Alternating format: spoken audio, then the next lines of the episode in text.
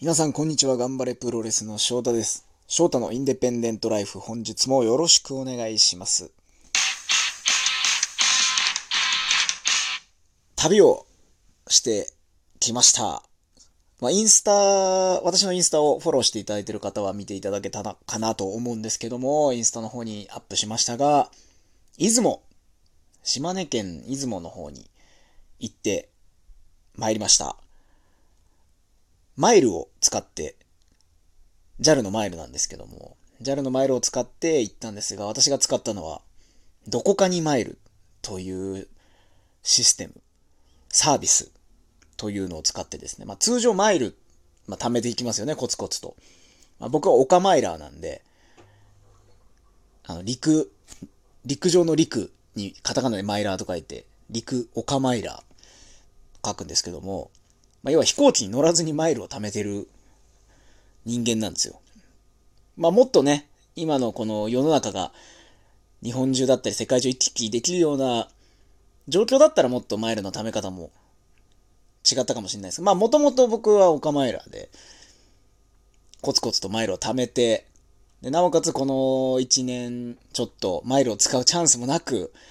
まあしっかりと貯まりましてですね、まあそろそろ使おうと思って、まあ、その世間的な状況を見ても、ここ、このタイミングで行かないと、ちょっと国内も、また、なかなか、一人で移動するとしても、あまりいけないなということを思って、タイミングは、頑張れプロレス後楽園ホール大会が終わった後ぐらいしかもうないなと思って、それでも悩んだんですけど、まあでも一人だし、なるべく人と会わないように、会話とかしないようにこう移動して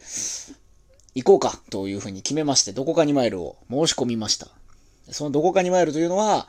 通常国内ですと、だいたい JAL のマイル1万2000マイルあると往復できるんですね。そのマイルだけで航空券が。沖縄とか離島だと1万5000マイルとか、1万8000マイルとかするんですけども、なんとどこかにマイルは6000マイル。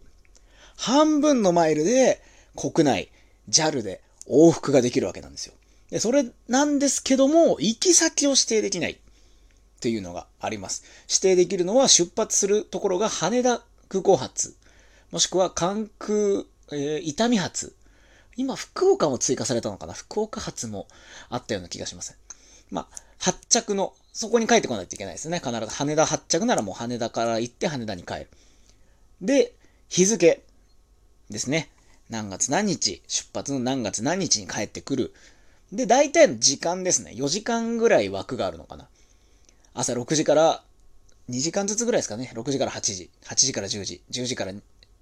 時、12時から14時とか、こう、大体の時間が分かれてて、3時間ぐらいですかね。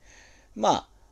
何月何日この時間帯に出て、何月何日この時間帯ぐらいに羽田に帰る便までは選べるんですよ。で、そこから行き先が自分の意思では決められないというふうにはなってるんですけども、一応申し込む最後のページは4択になるんですよね。この4つのどこかになります。というふうに、まあ自動でページが、ホームページが飛ぶんですけども、それも戻る再検索ボタンがあるんで、再検索ボタンをするとまた4つの行き先がシャッフルされるわけですよ。北海道、北海道もまあいろいろありますけど、旭川、函館、沖縄、福岡。あ、ちょっといまいちだなと思ったら再検索と押すと、まあ、青森、大阪、大分、熊本とかこうで、どんどん出てくるんですよ。で、それでまあ、納得いく4つになるまでこう粘ってですね、まあ、申し込むという風になって、今回私は、まあ、何度も何度も再検索、再検索を繰り返した結果、松山、高知、出雲、宮崎と。この4つに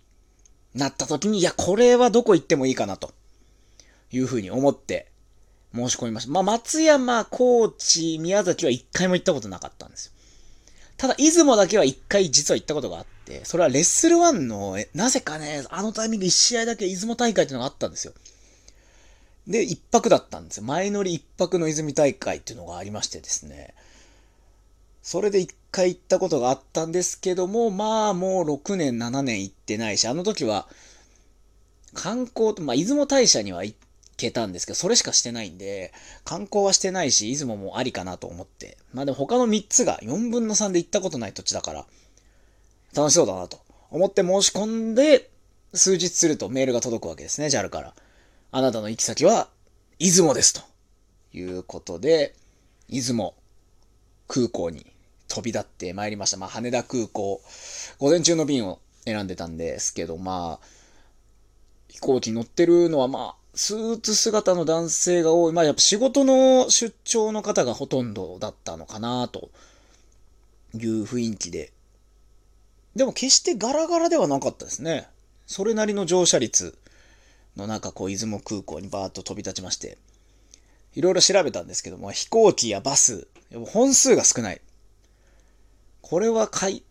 前回ね、去年 GoTo 使って長崎に行った時は、長崎はその路面電車とかバス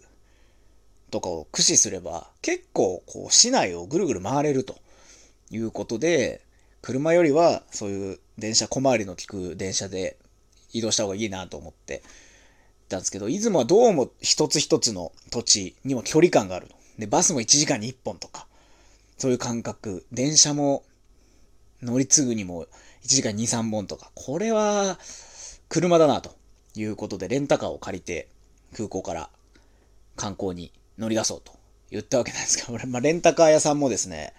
空港からあの、送迎のマイクロバス、マイ、えー、ハイエースでしたね。大きいハイエースで、営業所まで連れてってくれるんですけど、まあもちろん僕一人でですね、お兄さんが、明るいお兄さんがね、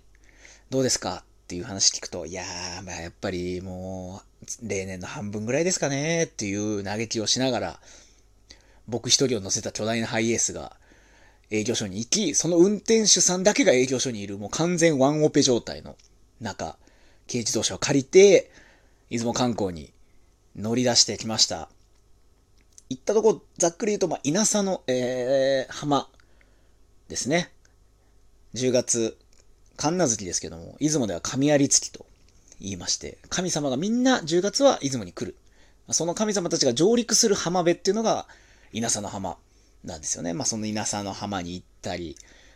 日の岬灯台、日の岬峠というところがありまして、写真などインスタの方に上げてますんで見ていただけたらなと思うんですが、まあ、灯台も見に行ったり、崖を見に行ったり、崖というか、火曜サスペンス劇場のラストシーンに出てくるような断崖絶壁を見て、まあ、その後またこうバーッと車でドライブしながら、宍道湖、島根県のその出雲にある湖をぐるっとちょっと遠回りしながら宿泊地である玉造温泉という温泉街に泊まるというのが一泊目でございました。これまあ、ほぼ期待してたのは、ゆっくり過ごそうと。もうあまり何も考えずに、携帯、ね、スマホからちょっと距離を置いて、まあ、車運転するんで、どうせあまりね、スマートフォンいじれないんで、そういう時間を多く作るための旅にしようかなと。行く前にこう練ってたんですけども。で、行く場所とか、こう決めてですね、その稲佐の浜とか灯台とか、ネットとかでいろいろ見ると、景色がいい。やっぱ天気がいいといいな。もうこれで湖、湖沿いにずっと道があるんですよ。あ、これ湖沿いにずっと道があって、温泉も湖沿いなんですけど、ちょっと遠回り、あの、時計、半時計回りで行けば近い。出雲の市街から。半時計回りで湖を回っていくと近いんですけど、わざと時計回りにぐるーっと回って、行くのもこれもまたありだなと。いろいろこうプランを練ってたわけなんですけども。まあ、一泊二日、曇天、雨。ほぼ太陽を見ることなく、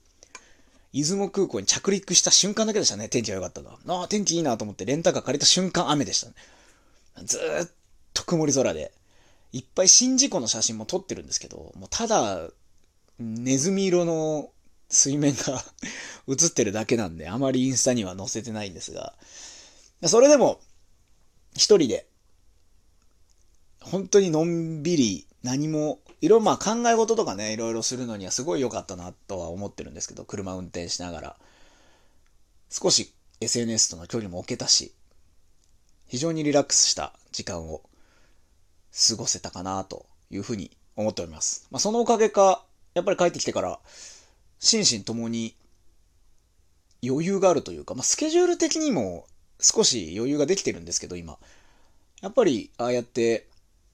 物理的にね、その東京というの、どうしても何かこう自分の